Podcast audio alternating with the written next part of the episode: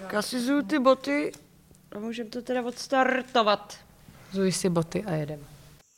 Kulisa. Kulisa. Podcast Divadla na zábradlí. Hovory a rozhovory ze zákulisí divadla. Kulisa. Kulisa. Kulisa. S Kateřinou Císařovou a Bárou Bočkovou. Dobré ráno, dobré odpoledne, dobré dopoledne, dobré poledne, večer. Ahoj, čau, nazdar. Naší dnešní hostkou je Jana Jungvirtová. Pracuje v divadle na zábradlí jako asistentka režie. Někdy zastává i funkci nápovědy. Při eh, prvních několika reprízách záleží na eh, paměťovém arzenálu herců, kteří jsou zrovna obsazený, že? Jak dlouho potom se trvá, kolik repríz zůstává? No, tak správně mám zůstat asi 10 repríz. Ahoj, Jano. Ahoj. Ahoj. Kulisa. Jak dlouho jsi tady v divadle na zábradlí? To jsem se bála, že se mě budete ptát takovéhle věci, protože já si to nikdy nepamatuju a strašně si to pletu, ale přišla jsem sem v sezóně, kdy tady byl ještě Petr Lébl. Byla, měla jsem celou sezónu s Petrem Léblem a pak jsem asi po pěti letech odešla na mateřskou a pak jsem se zase vrátila a co jsem se vrátila z mateřský, tak je to 12 let. Takže třeba 17 let nebo takhle nějak. Já jsem tady dlouhý leta byla jako nápověda a až vlastně poslední čtyři nebo tři roky dělám na půl nápovědu a na půl asistenta Aha, je takhle. Protože když jsem přišla uh, Dora uh, s Petrem z Brna, tak uh, odešla asistentka režie, která tady předtím byla a tak se vlastně ta práce asistenta režie rozptýlila mezi několik lidí. Ně, něco dělala inspice, něco přebrali holky nahoře v kanceláři a pak vlastně za mnou přišla Dora a říkala si, bych ne, chtěla na, na půl úvazku dělat i asistenta. Mm-hmm. A tak já, protože ráda dělá, se učím nové věci a Počkej, ráda ty už jsi dělám. měla zvedlou ruku. Já ani to nedořekla, nechceš dělat, tak jsem jo, říkala, jo, jo. Dobře, dobře. No mě by zajímalo, jak probíhá výběrový řízení. Když jsem sem přišla, tak bylo volné místo nápovědy a to jsem měla jenom pohovor. Měla jsem pohovor s Doubravkou a s Petrem Léblem a pak jsem se tady stala nápovědu. A jak se o tom dozvíš, že, že se hledá napověda? To bylo někde v... Víš, že řekl mi to jeden můj kamarád. Říkal mi, že na zábradlí hledají nápovědu a že se mu zdá, že by to byla dobrá práce pro mě. A já jsem měla tři děti malí a říkala jsem si, to bude výborná taková práce, která nezabere moc času k dětem. Což se záhy ukázalo, že není takhle úplně ta realita, ale nicméně mě to bavilo.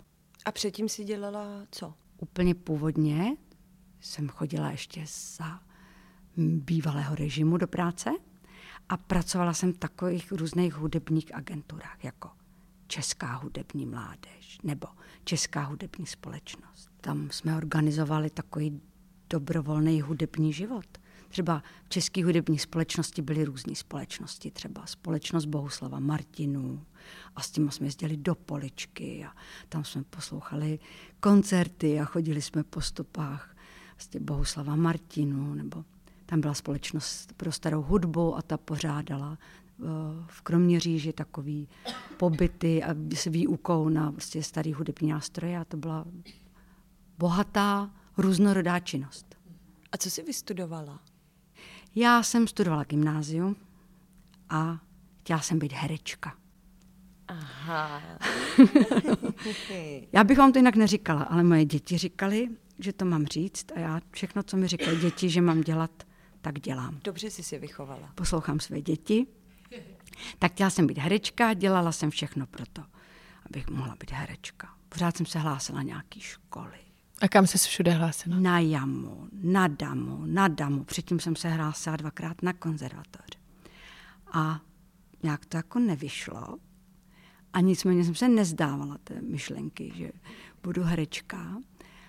A pak se mi to skutečně i podařilo. Jsem dostala angažma divadle normálním, profesionálním.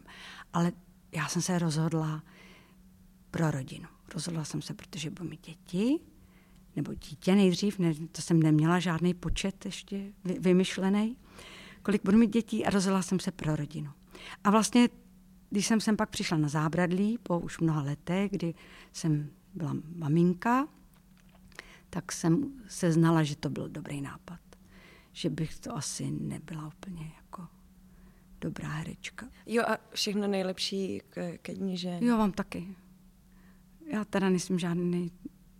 Byla, žila jsem dostatek let eh, za komunismu, aby mi ten svátek celkem zprotivil. Víď, my jsme si to taky teďka na To je strašně zajímavé, no. Jako, že, že prostě na západě se pochodují uh, feministický uh, pochody a tak a tady to je prostě takový uh, svátek v lehký dečce šovinismu, který říká, no tak dneska teda uvařím výjimečně já.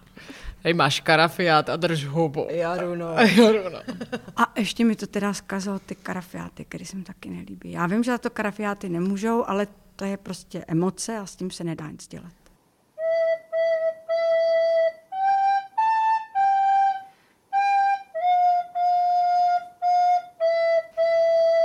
A ty, když jsi dělala v takových jako zájmových hudebních uh, spolcích, tak ty sama na něco hraješ?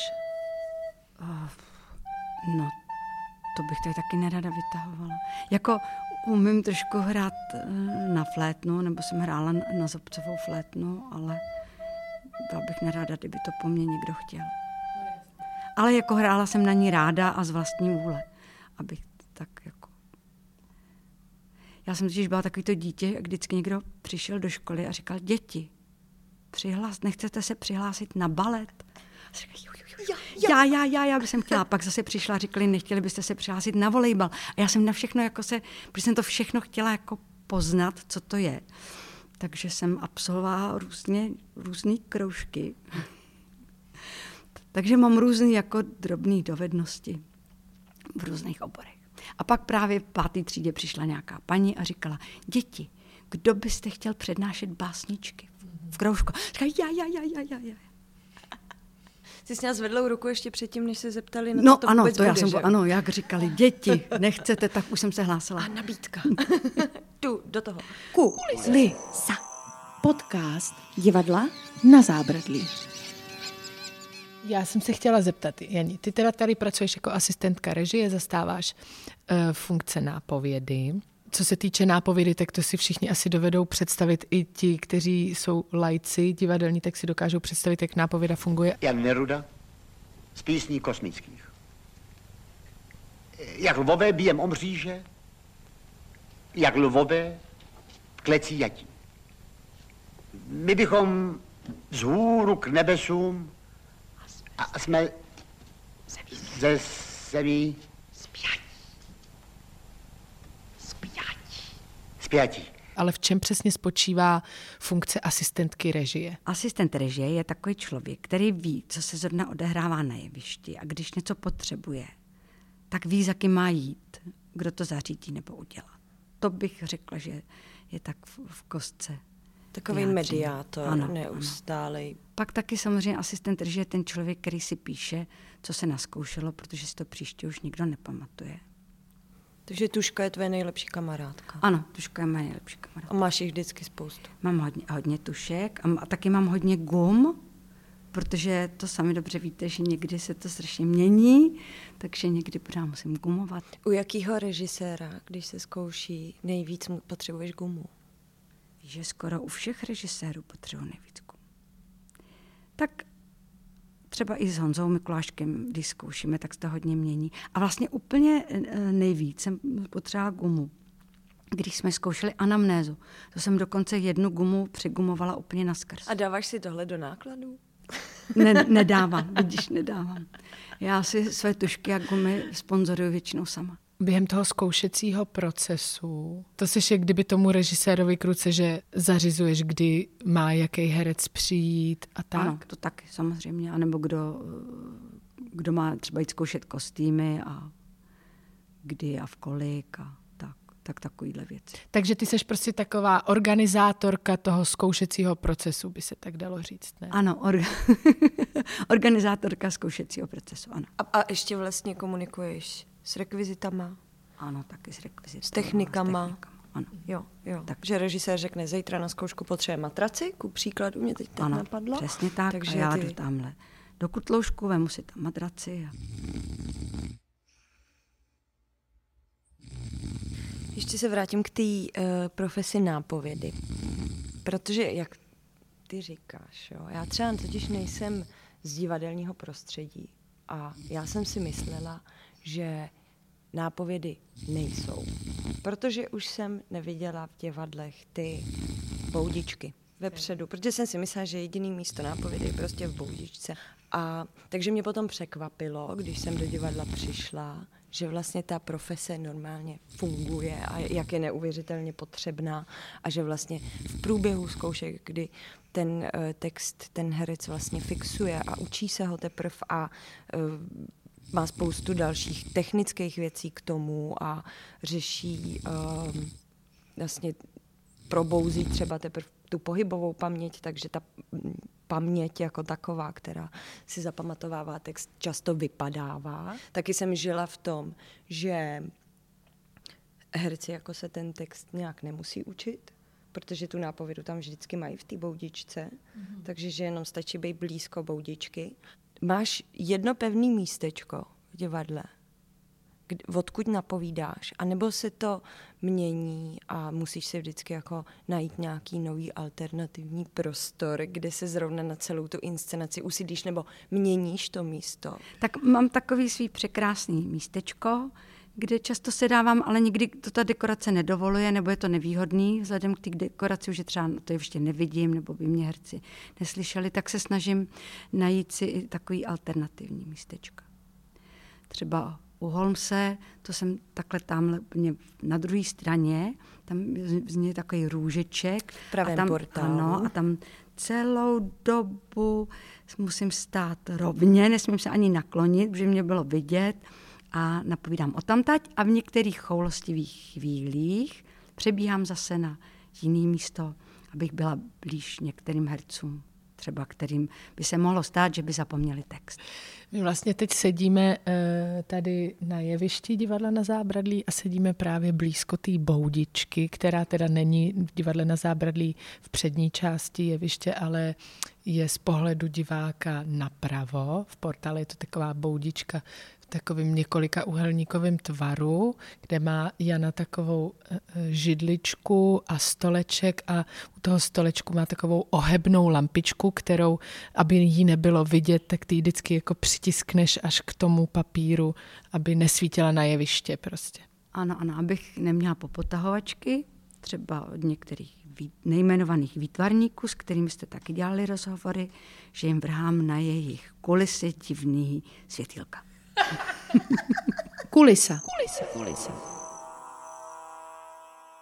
Já se chci zeptat, jestli se uh, kromě uh, pracovního úvazku tady v divadle na Zábradlí živíš ještě něčím? Ne, ničím jiným se už neživím. A ani na nic jiného úplně, abych pravdu řekla, nemám čas. Takže se živím jenom tady tím.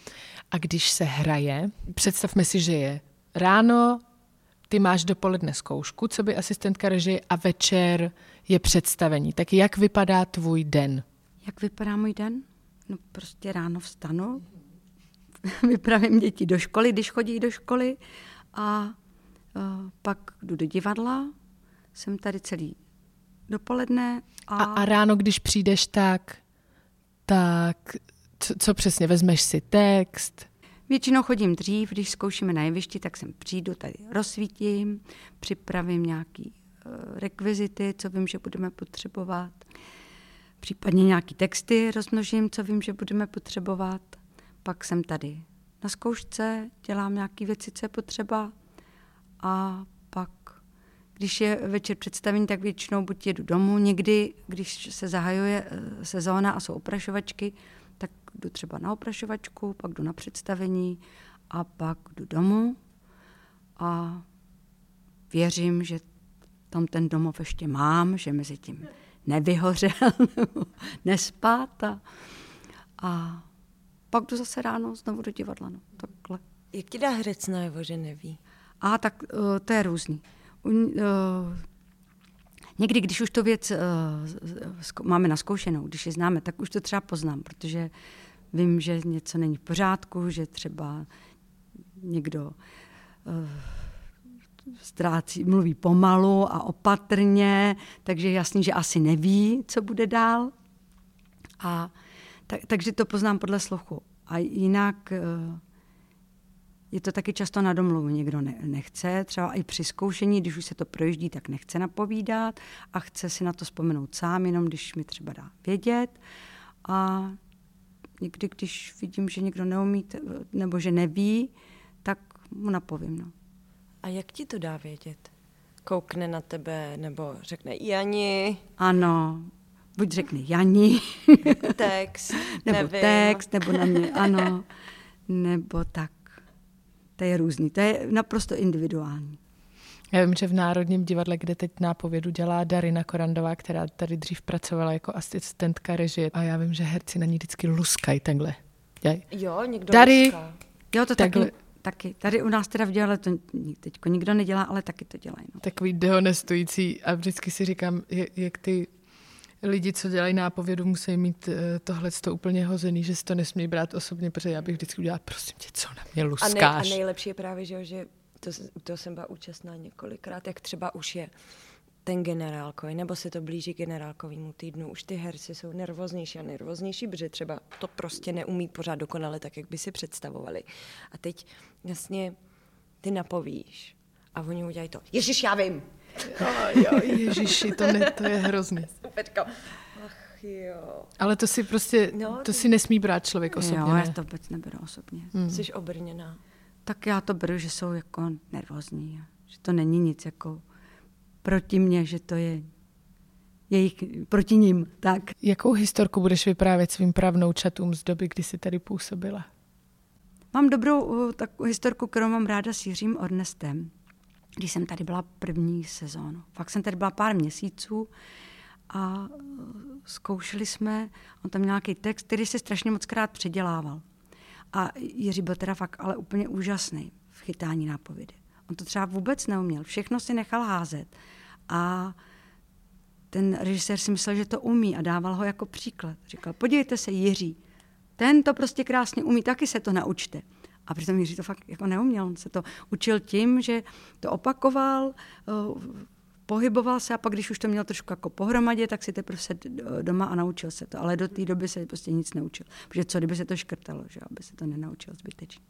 No a takhle jsme jeli nějaký text, a on nevěděl a otočil se na mě uh, do toho hlediště a říkal, no a teď nevím, vy to budete Jano vědět. A já jsem říkal, ale úplně upřímně to nebylo, jsem říkal, těžko říct Jiří. A on úplně skoprněl a říkal, už jsem u divadla 25 let, ale takovou odpověď od nápovědy jsem ještě nikdy neslyšel. Kulisa. Kulisa. Podcast Divadla na zábradlí. Máš nějakou nemoc z povolání? Možná mám nějakou nem- nemoc z povolání, protože někdy třeba dětem píšu takový vzkazy nebo a kreslím jim tam obrázky, takový návodný, didaktický, jako aby si vzpomněli nějaký text, nebo uh, tak jedině v tomhle. Ani, ani mi to nenapadlo, ale jednou mi to říkala paní, nějaká paní učitelka, protože jsem psala dceři eh, text nějaký koledy, oni měli ve škole zpívat koledy a ona se bála, protože taková trémistka, že to zapomene, tak já jsem jí ho nakreslila v obrázcích. A pak mi právě paní Čoka říkala, že teda poznala, co mám za zaměstnání. To je pravda, že, že uh, vždycky při zkoušení, když děláme nějaké chyby nebo uh, a často je opakujeme, tak Jana nám píše takový lístečky někdy Právě s obrázkama. s obrázkama. A zdají se ti nějaký noční můry z povolání? Mně se strašně často zdá o divadle, teda úplně hrozně moc často. A fakt se tomu musím ráno smát.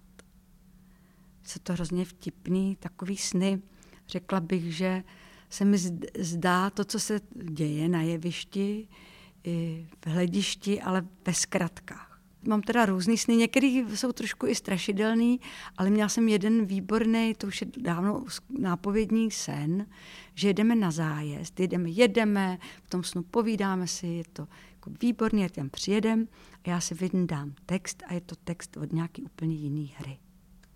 A teď já si v tom snu říkám, hlavně to nesmím dát znát Musím se tvářit, že je všechno v pořádku, musím se prostě usmívat a otáčet stránky, aby prostě nebyli vši, ty lidi nervózní a nepoznali to. Stalo se to někdy reálně? Ne, to se mi nikdy nestalo, ale jako jsem to bylo teda strašidelné. Ale jinak se mi často zdají nějaký legrační sny, že musíme hrát na voze taženým, taž, který táhne koně. To je ta Tespidová kára, Jano.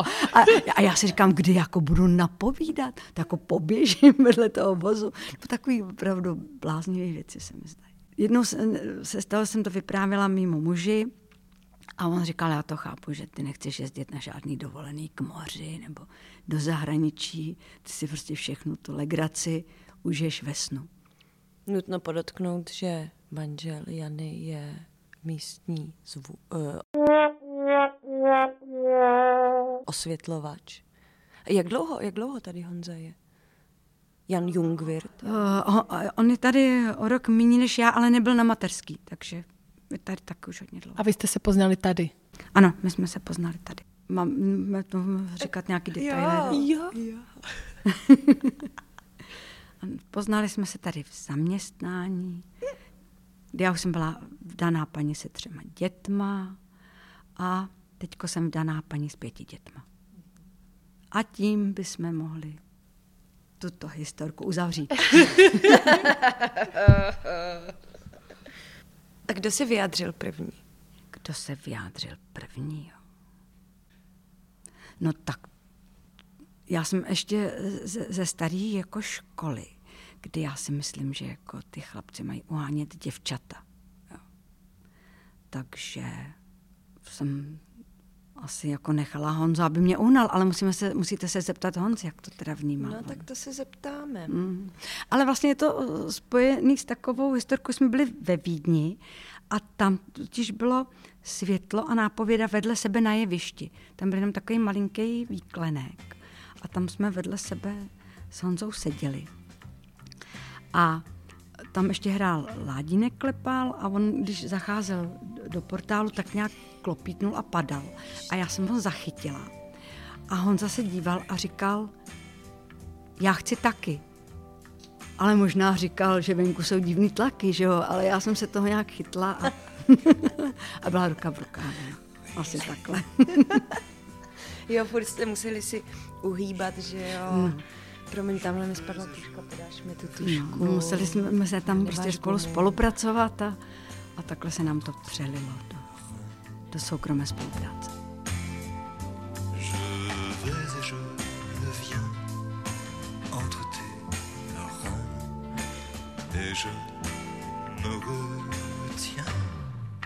Kulisa. Já o vás vím s Honzou, že asi rádi recyklujete, protože u vás na chaloupce je několik zrecyklovaných inscenací nebo kulis inscenací. Kolik, kolik uh, jste toho zrecyklovali? No, takhle kvantitativně to teda vyjádření nemám, ale rádi recyklujeme. Rádi recyklujeme i inscenace, i prostě jiné věci. A co jste teda z divadla použili? Nebo jaký inscenace jste? Z divadla použili. Tak použili? Uh, třeba on zastavil dům a když dělal půdu, tak tam zrecykloval inscenaci povodně. Udělal z té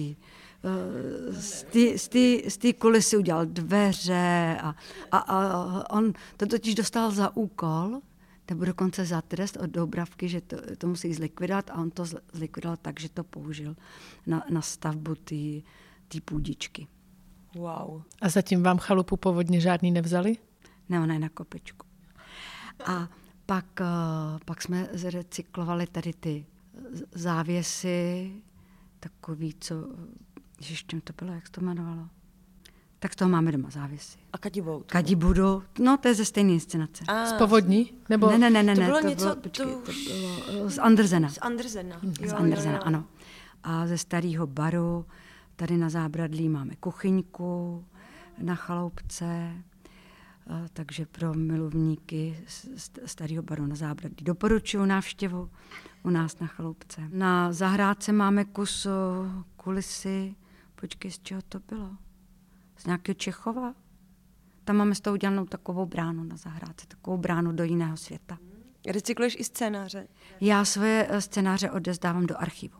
A kdyby bylo potřeba, tak tam je nejvíc informací k inscenaci.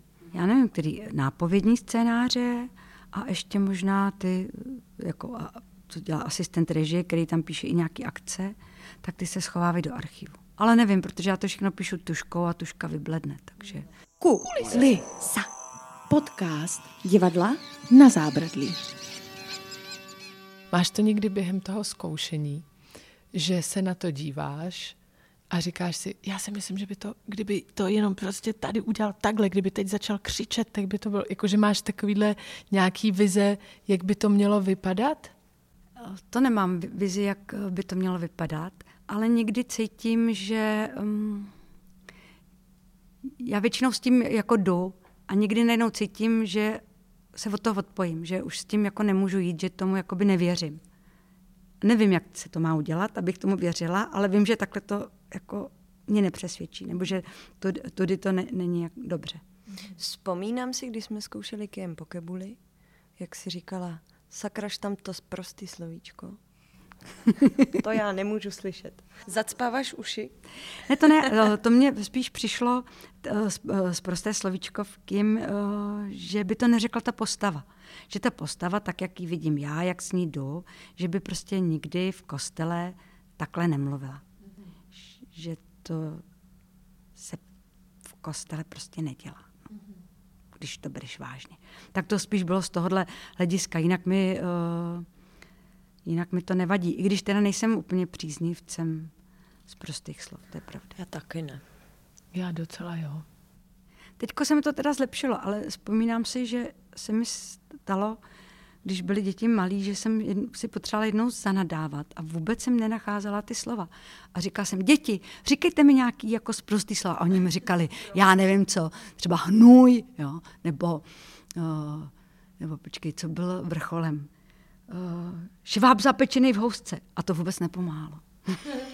To je málo. Co si říkám, musím si, musím si něco to najít, udělat si nějaký seznam slov, aby když si budu potřebovat zahnadávat, abych měla. No tak ale u nás zase máme to uh, mimochodem nejzvučnější české slovo, hovno, které má, který jako je prostě fakt tak, že má nejvíc zvučných těch těch a je to prostě slovo, který nejvíc rozvibruje jako tu uh, obličejovou masku. Proto, proto se tím třeba herci někdy rozmlouvají nebo nasazují tím bránit si, že řekneš to hovno, Který, Hovno. který je jako fakt úplně Hovno. od spoda a rozvibruje ti tu Hovno. hovno. A ještě se ti jako zatne ta bránice při tom Jo, slově. hezky, zkuš to, Janí. Hovno. Hovno. Mně to, to nám nepřipadá úplně vybrující, ale je to možný. Ale jo, opři se do břicha. Jo. Hovno. Hovno. Kulisa. Podcast divadla Na zábradlí.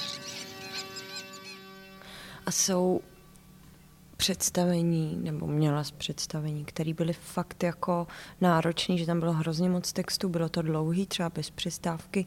Já si totiž představuji, že to je hrozně náročný na pozornost.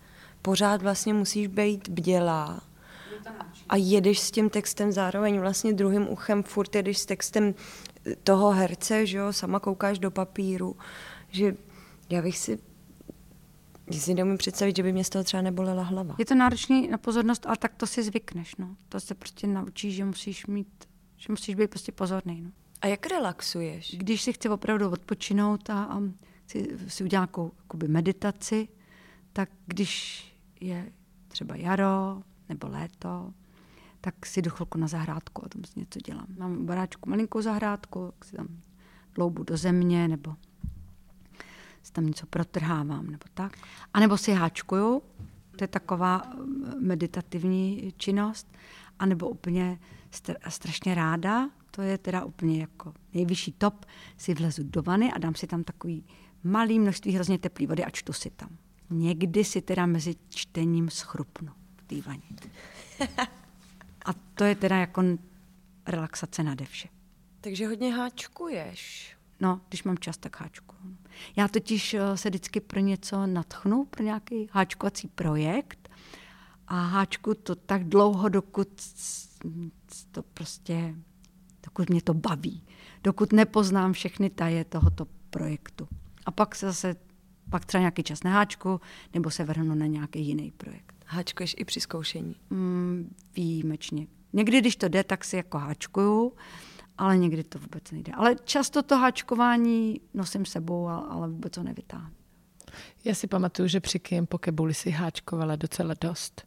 Hmm, tak tam bylo, tam bylo hodně improvizace, nebylo tam co napovídat ani co organizovat, tak jsem háčkovala. Dalo by se teda říct, že během zkoušení Pokebuli vzniklo nejvíc výtvorů, výrobků, nebo bylo ještě jiný představení, kde toho uháčkovaného bylo nejvíc? Myslím, že při kým při Kabuli vzniklo nej, nejvíc drobných hačkovaných výrobků, ano. Já jsem dostala od tebe náramek třech kytiček červených. A Majda dostala brož. Hele, a když takhle se při zkoušení právě třeba improvizuje, anebo se to hledá, tak máš to nebo třeba u toho Kie, jako to bylo takový hodně specifický, že tam jsme hodně improvizovali. A když to máš právě tak, jako že máš volný čas nebo volný čas v uvozovkách, že spíš tak jako přihlížíš tomu zkoušení, než že bys musela být úplně v pozoru, tak užíváš si to koukat se na ty blbosti, co tady e, ty herci dělají, anebo to je spíš takový, jako že si sedneš a spíš tak jako tady vyčkáš, než ta zkouška skončí, nebo si to užíváš? Ne, ne, ne, to si užívám, to mě baví, jako Tady to improvizování, to mě baví stoprocentně, protože to je překvapivý a takový jako kreativní. Ale i když se ně, něco zkouší, když se to hledá, tak to mě baví taky. Jako, co nemám úplně ráda, když už je pak něco naskoušený, nebo už je to pohromadě nějakým způsobem a pořád se to opakuje. Jo. Nemám úplně ráda. Přeskušování. No, protože ono to pak jako Sice se to třeba zprecizní, ale zároveň to ztratí tu lehkost. A vlastně nemám ráda opakování. Můj muž říká, že opakování je matka moudrosti, ale já si to nemyslím. Si myslím, že opakování je matka otravnosti a, a, za, a zatím si stojím. Tak to, a nemám to ráda, ale ani v normálním životě vlastně. Nemám ráda, když se něco monotónně jako opakuje. Pro, proto já i domů chodím různýma cestama, abych eh, neopakovala cestu domů a cestu z domova. Snažím se kreativně z času od času měnit i cesty domů, i cokoliv prostě jiného. Mám ráda změnu nějakým způsobem v životě. A když se nějaká inscenace pak hraje třeba spoustu let, máš Máš tam pořád jako oblíbený momenty, že se furt jako tomu zasměješ vždycky, po každý? Tak já uh, to zkouším a pak to třeba na, na to desetkrát do napovídat. Jo. A většinou už, uh, jako já na to koukám zvenku, jo. Já, já to nevidím zevnitř jako vy. Jo, takže většinou už po těch deseti reprízách to vlastně ráda opustím a podívám se na to až za, za nějakou dobu. Uh, a jestli jsou tam nějaké momenty, tohle je hrozně těžké, jo, protože některé věci jsou fakt strašně vtipné, ale když už je vidíš třeba 40krát, tak víš, že jsou vtipný, ale už tě jako úplně nerozesmějou. No. To ti rozesměje spíš něco, co je jinak, že jo? co tam prostě normálně nebývá. Něco, a co naopak uh, máš třeba nějaký dojemný místa?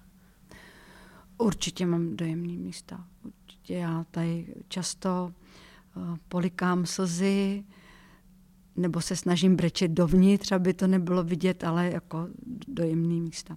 Nebo já i na to věřím, co se, i když to vidím vznikat a když to pak hraje, tak jako tomu věřím. Jo. Není to, že bych, ne, nemám to, co má spoustu lidí od divadla, si říkají, je, tamhle blbě svítěj, nebo ten splet text, nebo to já nemám, já tomu pořád jako věřím. Pořád je to pro mě uh, nějaký zážitek, který uh, prožívám vevnitř. Je nějaký konkrétní místo, který tě dojme vždycky třeba z nějaké inscenace, která se tady pořád hraje ještě? Když my jsme už tak dlouho ty věci nehráli, že já už ani nevím, jestli dám dohromady, uh, co tady hrajem, ale určitě, určitě třeba ve, ve Voskovce a ve Verichově jsou takové místa, které mě dojmou jako vždycky. Nebo i v Mícení jsou takové místa, které mě jako vždycky dojmou jako na dojímání. Já jsem velký skokan. Jo. To já prostě na dojímání skočím vždycky. Někdy skočím i na takový úplně jak myška na špek. Jo. Že vím, že to po mně jako budou chtít, abych byla dojatá. A jsem dojatá. Hm, nedá se nic dělat. A jsou i uh, chvíle nebo představení, na který si zajdeš jako divák? Že na ně nekoukáš ze zadu? Jo, to, to mě taky zajímá, jestli vůbec máš čas vlastně při normálním provozu chodit do divadla někam jinam. Vlastně spíš jako výjimečně, jako takový výjimečný zážitek. Vlastně když můžu, tak si ráda třeba dojdu na koncert vážné hudby, protože to je takový podobný emocionální zážitek, ale jako jiný, z, z jiného soudku. Tak tomu dám přednost, no, protože já mám divadlo ráda, ale užiju si ho tady dost. A taky tam nejsou slova. A nejsou tam slova a můžu si tam představovat, eh, co chci. A strašně mě baví. Mm, teďko jsem několikrát byla na tak, teda když se ještě koncerty pořádali, na takovém koncertě, který byl s výkladem, kde vám nejdřív zahrajou nějaké části a řeknou vám k tomu nějaký kontext, řeknou vám něco o skladateli, o ty... Jsou to prostě takový didaktický koncerty pro dospělí. A já to mám ráda, mě to baví, protože mi to ukáže tu skladbu úplně z jiného pohledu a pak to většinou zahrajou v celku. Já už o tom něco vím, můžu si to tam přenášet, ale zároveň na to i můžu zapomenout a můžu se jenom vlastně poslouchat tu hudbu a představovat si něco svýho. Kulisa. Mám takovou zvláštní vlastnost, kterých jsem si nevšimla, ale upozornili na to moje děti, že mi říkali, tobě se všechno líbí, mámo. Tobě se vždycky pak všechno líbí a všeho se zastáváš. Jo. A tak já bych si to normálně nemyslela, ale když mi takhle říkali, tak jsem to sledovala a zjistila jsem, že mám takovou vlastnost, která je asi jako lojalita, že u čeho jsem, i když třeba se mi to úplně ze začátku nezdá, nebo tomu nerozumím, nebo si říkám, že to není úplně uh, můj šálek kávy, tak v jednu chvíli to zapomenu a začnu tomu fandit. A přeju se, aby se to divákům líbilo a přeju se, aby se to tím hercům líbilo, aby jim to šlo a aby to prostě bylo dobrý. A nedá se tomu žádným způsobem zabránit. Ale taky je to, protože já bych strašně jako nerada dělala něco, co mě nebaví, nebo co se mi nezdá. Nebo nevím, jak bych se s tím jako srovnala. A jako nikdy jsem tady v divadle na Zábrdlí nedělala nic, co by vyloženě úplně připadalo. Buď je to teda tou vlastností, a nebo tady děláme sami jako dobré věci. Ale nikdy jsem nedělala nic, s čemu bych přistupovala, s nějakým nezájmem nebo lhostejností nebo jako odporem. Takže musíme doufat, že to je proto, že tady děláme fakt jako dlouhodobě samý dobrý věci. Kulisa. Podcast divadla na zábradlí. Kolik, uh, kolik dětí pracuje tady na zábradlí? Jany děti. Mé děti, děti, už žádný mé děti. Různých dětí, kolik dětí tady zaměstnáváme? už, ta, už žádný mé dítě už tady nepracuje. Jednou tady moje jedno dítě dělalo. Mm pokladní a, a uvadičku a jedno dítě tady chviličku hrálo ve strýčku Váňovi a některé moje děti tady uh, hrály v inscenaci Ivánka Voříška před mnoha lety. Mm-hmm. O, o svatý Bernardetě jsme dělali takový, Ivánek to režíroval, i si přineste námět a dělali jsme na Eliadovce takový představení kde hrálo snad 50 lidí. A hráli tam taky tři malé děti. Myslím, já nevím, to byly sourozence té svatý Bernadette, to už si teď nepamatuju takhle a to hráli moje děti. Jenom uh, zdůrazním, že Ivan Voříšek je uh, technik, který tady v divadle pracuje už taky strašně moc let a právě uh, můžete ho vidět i, jak podává herecký výkon na Eliadově knihovně v inscenaci Nedorozumění, kterou jsme připravili s Miroslavem Kenigem a právě nám Jana vypráví už o několikátém jeho uměleckém počinu. A mají, mají tvoje děti, jsou ovlivněny tvou profesí a láskou k divadlu vaší vlastně? No, je, to, to je zvláštní, že většina mých dětí má ráda divadlo, ráda i do něj chodí, i se o ní zajímají. Kromě jednoho dítěte, které tady strávilo hodně času na dvorečku, divadla na zábrodlí, a to teda divadlo, to, tomu se to obrátilo. Opak a ten divadlo nemá rád ani, jak ho nezajímá. Konvertoval. Takže, uh, no, a ten, ten konvertoval, ano, pro, proti divadelně. Takže na tom je tady vidět, že ačkoliv všichni dělají to tež, tak že, že ten život je, je velmi individuální věc. Nemůžeš se na to spolehnout. Může se to obrátit v lásku v divadlo a i v pravý opak. A to mě vlastně ale ještě připomíná takovou zvláštní věc, jak jsem mluvila o tom, jak jsme připravovali něco s Ivánkem Voříškem, tak to byl několikátý projekt Ivánka Voříška, ano, a tak eh, předtím dělal eh, Pytlákovu schovanku. Taky dělal na Aliadovce a sice tam hráli nějaký herci, ale většinu těch uh, rolí obsadil lidma z kanceláře, uh, z techniky a to je právě to, co mě taky na divadle baví, že vyjde najevo, že všichni ty lidi, kteří se pohybují kolem divadla, jsou vlastně milovníci divadla. Že oni všichni velice ochotně a velice nadšeně se toho zúčastnili a všichni podávali jako velice dobrý herecký výkony. Takže to si myslím, že je specifikum taky u divadla, že se kolem divadla pohybují většinou lidi, kteří mají rádi divadlo. Uno, duo, tre, Kvíz. kvíz.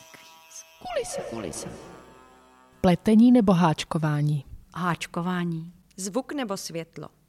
Ty jo. Tak světlo. Jeviště nebo hlediště? To jsou hrozně těžké otázky. To říkají všichni. Tak hlediště Před rekonstrukcí nebo po rekonstrukci? po rekonstrukci. Tuška nebo propiska? Tuška. Asistentka režie nebo nápověda? Třeba a nápověda by nemohla být. Šepot, nebo chceš se rozhodnout? Nebo Tak počkej. Dobře. Asistentka nápovědy. dobře. Šepot nebo křik? Šepot. Auto nebo motorka? Motorka. Uno, duo, tre, Kvíz. kvíz. Kulise. Kulise. Tak, tři nejoblíbenější režiséři nebo režisérky. Mikulášek. Může to být jakýkoliv. 14 sekund. Ježku je v oči. Tak počkej, já nevím, nevím, nevím. Čas vypršel. Tři nejmilejší činnosti. Tak, být doma s, s rodinou, chodit po lese a číst si. Tři nejoblíbenější zkoušení, který si zažila na zábradlí. Tak hodně mě bavilo zkoušet kdysi dávno divadelníka s Hubou a s Pitínským, zkoušet uh, mícení, pak mě hodně bavilo zkoušet uh, denně s Nebeským. Které oblíbené věci si namažeš na chleba? Máslo, sůl a suchý chleba. Tři jména tvých dětí. Jonatán, Josefina, Matilda, Olivera, Sofinka, aby jim to nebylo líto. Kulisa. Kulisa. Podcast Divadla na zábradlí. Poezie nakonec.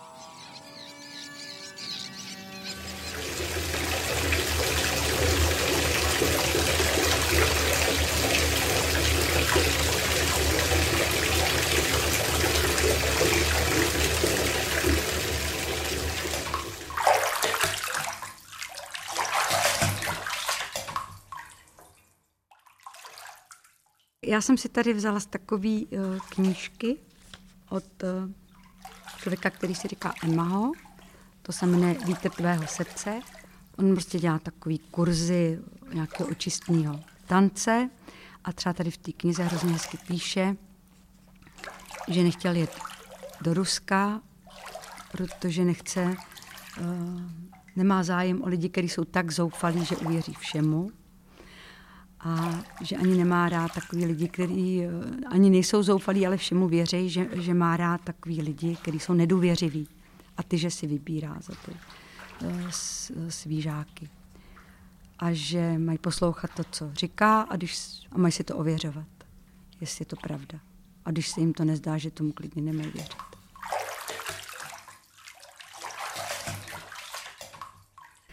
Zamilujte se a milujte co nejvíc to dokážete. Když se zamilujete, využívejte lásku uvážlivě, protože je to ta nej, nejsnažší a nejrychlejší cesta k moudrosti. A buďte realističtí. Nemějte očekávání. Projevujte co nejvíc tolerance a trpělivosti. Uvědomte si, že někdy věci fungují a jindy zas prostě nefungují. A to je v pořádku. Opravdová láska, jak ji chápu já, je lepidlo života, pojící všechno dohromady. Všechny atomy, všechny molekuly. Spojuje lidi, stromy, nebe, hvězdy, vítr, oblaka, žáby. Nic nevyžaduje, nic neočekává. Objevte lásku ve svém srdci a nepečujte o bolest, o zklamání a pochopte, co se za láskou skrývá. Nevzdávejte lásku.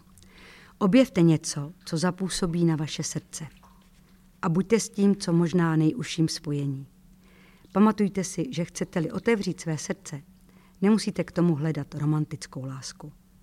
Zcela stačí to, co na vás osobně zapůsobí, protože musíte mít stále na paměti, že život je velmi, velmi osobní záležitost. Tak a teď ta poezie. Jo. Kdybych měl tak velikou víru, že bych hory přenášel, ale lásku bych neměl, nic nejsem. A kdybych rozdal všechno, co mám, a kdybych vydal sám sebe k upálení, ale lásku bych neměl, nic mi to neprospěje. Láska je trpělivá, laskavá, nezávidí, láska se nevychloubá a není domýšlivá. Dokud jsem byl dítě, mluvil jsem jako dítě, smýšlel jsem jako dítě. Usuzoval jsem jako dítě. Když jsem se stal mužem, překonal jsem to, co je dětinské, a tak zůstává víra, naděje, láska. Ale největší z té trojice je láska.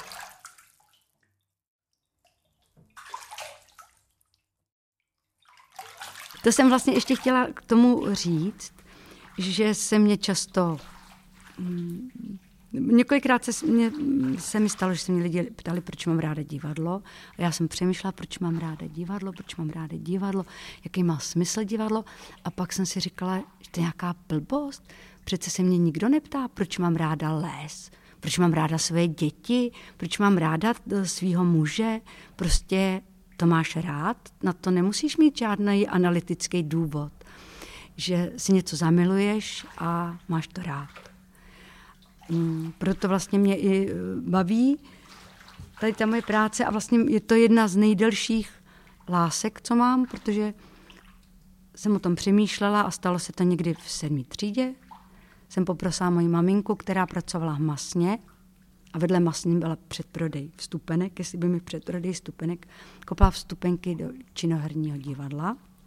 Maminka byla hodná a po přestávce Masně mi došlo do toho předprodeje a já jsem šla na představení uh, Leonca Lena v činoherním studiu a byla jsem úplně okouzlená. To bylo úplně, dodnes na to vzpomínám, jako že jsem vstoupila někam do kouzelného světa divadla, do pohádky, zamilovala jsem se do divadla a je to fakt jedna z mých nejstarších lásek, která mi vydržela doteď. To, to jsem chtěla dodat k tomu, proč jsem si vybrala tady tenhle ten text o lásce. Otázka od předešlého hosta Miloslava Kéniga. To jsem si říkal, protože Jana je s náma, že jo, vždycky u všech většinou zkoušek a je asistent režie a napovídá a hodně dobře to zná. Tak mě jako zajímalo, kdyby, až by se řekl, Jano, musíš hrát vyber si, kterou roli budeš hrát, tak je, kterou Jana by si vybrala, jako co by hrála? Tak to bych si určitě vybrala uh, roli Majdy v Holmesovi. Mary. Ano, Mary. To je taková mírně natvrdá, služebná, to bych asi zvládla. A co ještě bys, co ještě by si uh, střihla? Já nevím, tohle to jsem za Majdu zkoušela, tak to, to vím, že že prostě natvrdlá služebná vyšla. Která postava z jakýkoliv inscenace tě fakt jako baví? která, kterou postavu máš nejraději? Na kterou se těšíš, až na to jeviště vyjde? Musím říct, že obecně teda mám ráda skoro všechny postavy, který hraje Majda. Na ty se vždycky jako těším. Ty mě vždycky pobaví a, a vždycky mě jako vemou za srdce. Tak to je dobře, že naším příštím hostem je uh, tvůj kůň, oblíbenec, uh, dojič uh, smíchu i slz, uh, herečka Majda Sidonová. A proto tě poprosíme, jestli by si položila otázku pro Majdu Sidonovou. Hmm, tak já bych chtěla, aby Majda mi odpověděla na to, co si myslí, že je její nejhorší neřest. Hostem dnešního podcastu Kulisa byla Jana Junkvirtová. Myslím si, že nejvýstižnějším označením asi bude opora herců a opora režisérů, která je vždy po ruce a myslím si, že to není druhá ruka, ale první ruka nás všech. Takže ti děkujeme a děkujeme za tvoje krásné osobitý povídání. Taky děkuji. Kulisa. Podcast divadla na zábradlí. Naslyšenou.